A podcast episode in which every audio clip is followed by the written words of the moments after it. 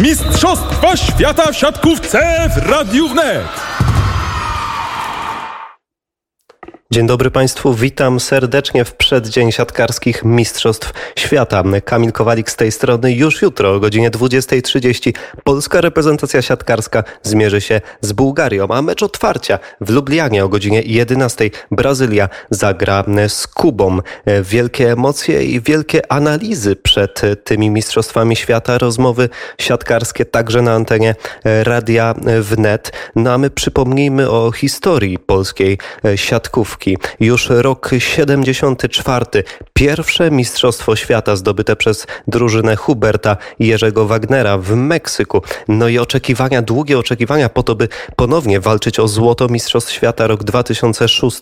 Trener Raul Lozano Mistrzostwa Świata w Japonii. Tam przegrana niestety w finale tego turnieju z Brazylią. Po to, by po za 8 lat był mundial w Polsce i znowu z Brazylią zmierzyć się w finale. Wtedy już w tym finale finale wygraliśmy w katowickim spotku. Mamy nadzieję, że w tym roku również Spodek będzie gościł finał z udziałem polskiej reprezentacji. No a te 8 lat temu, w 2014 roku, kiedy sięgnęliśmy po złoto na naszym terenie, zaczynaliśmy od meczu z Serbią na Stadionie Narodowym wypełnionym po brzegi. Jutro zaczniemy marsz po złoty medal już w Katowicach, a więc nie będzie Stadionu Narodowego, ale będzie Spodek, który jednak dla siatkówki jest areną rzecz jasna dużo ważniejszą niż stadion stadion narodowy, no i też większy komfort dla kibiców. Nie będzie trzeba przychodzić z lornetkami, no bo tak to jednak się działo, kiedy ogląda się siatkówkę z ostatnich e, rzędów stadionu narodowego. Także jutro emocje na, e,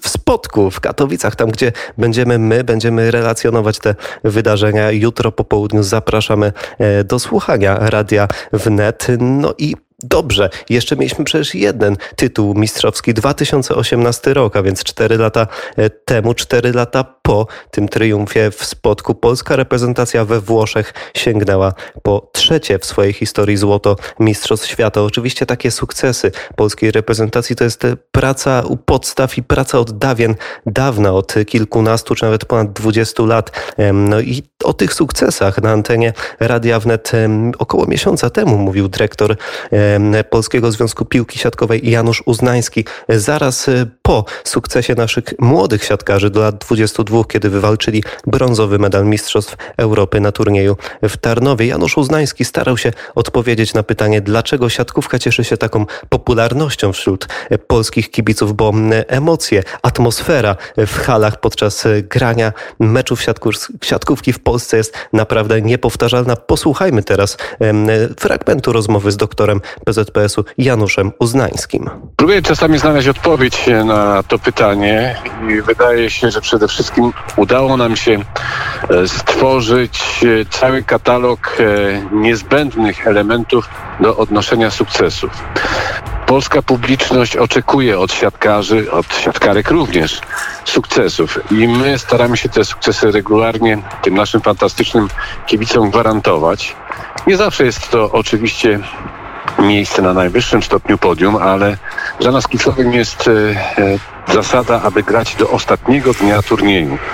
Więc e, mam wrażenie, że przynajmniej w tych turniejach w Polsce zawsze gwarantujemy naszym fanom to, że będą mogli uczestniczyć od początku do końca w wielkim siatkarskim, wielkim sportowym święcie, które będzie wieńczyć radość ze zdobycia medalu. Chciałem zapytać o ten katalog, który stworzyła, stworzyło polskie środowisko siatkarskie, o którym pan mówił. Ten katalog, który sprzyja po prostu rozkwitowi tej dyscypliny w Polsce. Co tam jest na pierwszej stronie? Być może to jest y, polska myśl szkoleniowa, która bez wątpienia y, ma się dobrze. No choćby przykład Daniela Plińskiego, niedawno siatkarza, który teraz odnosi sukcesy z naszymi juniorami, czy Michała Winiarskiego, który y, został trenerem reprezentacji Niemiec.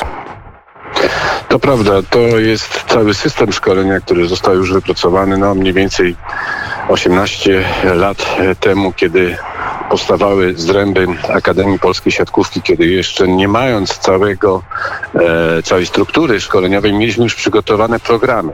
Jak pojawiły się e, pierwsze Pierwsze wsparcie pojawiło się rządowe w postaci środków na stworzenie siatkarskich ośrodków szkolnych. Byliśmy gotowi do startu. Praktycznie wystartowaliśmy w blokach, czekając przez mniej więcej 4-5 lat.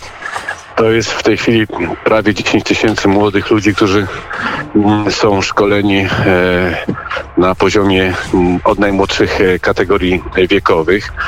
Potem zwieńczeniem tego systemu są szkoły mistrzostwa sportowego. Pojawiło się, tylko, e, pojawiło się również kilka ośrodków szkolenia poza szkołami mistrzostwa sportowego, jak, jak chociażby Akademia Talentu Jastrzębskiego Węgla. Znakomita praca jest wykonywana również w ramach Trefla Gdańsk i kilku innych ośrodków. Nie chciałbym tutaj nikogo pominąć, więc może poprzestanę na tym.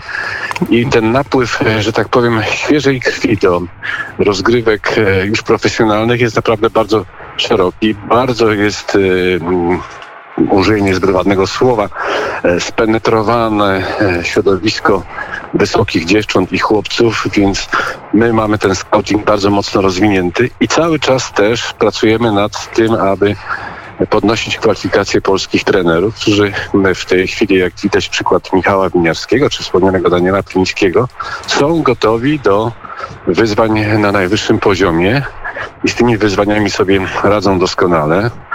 Terminowali też u wybitnych trenerów i no, umieli że tak powiem, wyciągnąć koncentrat z tej swojej kariery zawodniczej i w tej chwili znakomicie zapowiadają się póki co, bo, bo przed nimi mam e, nadzieję najlepsze lata, na wybitnych szkoleniowców.